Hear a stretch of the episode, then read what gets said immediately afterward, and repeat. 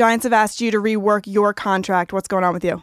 I can give you a little bit of an of an exclusive tonight too. Ooh. Literally five minutes before walking in here, um, the deal is done. I'm staying in New York. You know, deal is the the contract is reworked, so I'm here at least for another year. So I'm excited about that. Congrats. Thank you very very much. great so hear. um, so yeah, I'm I'm in New York. I mean, I couldn't.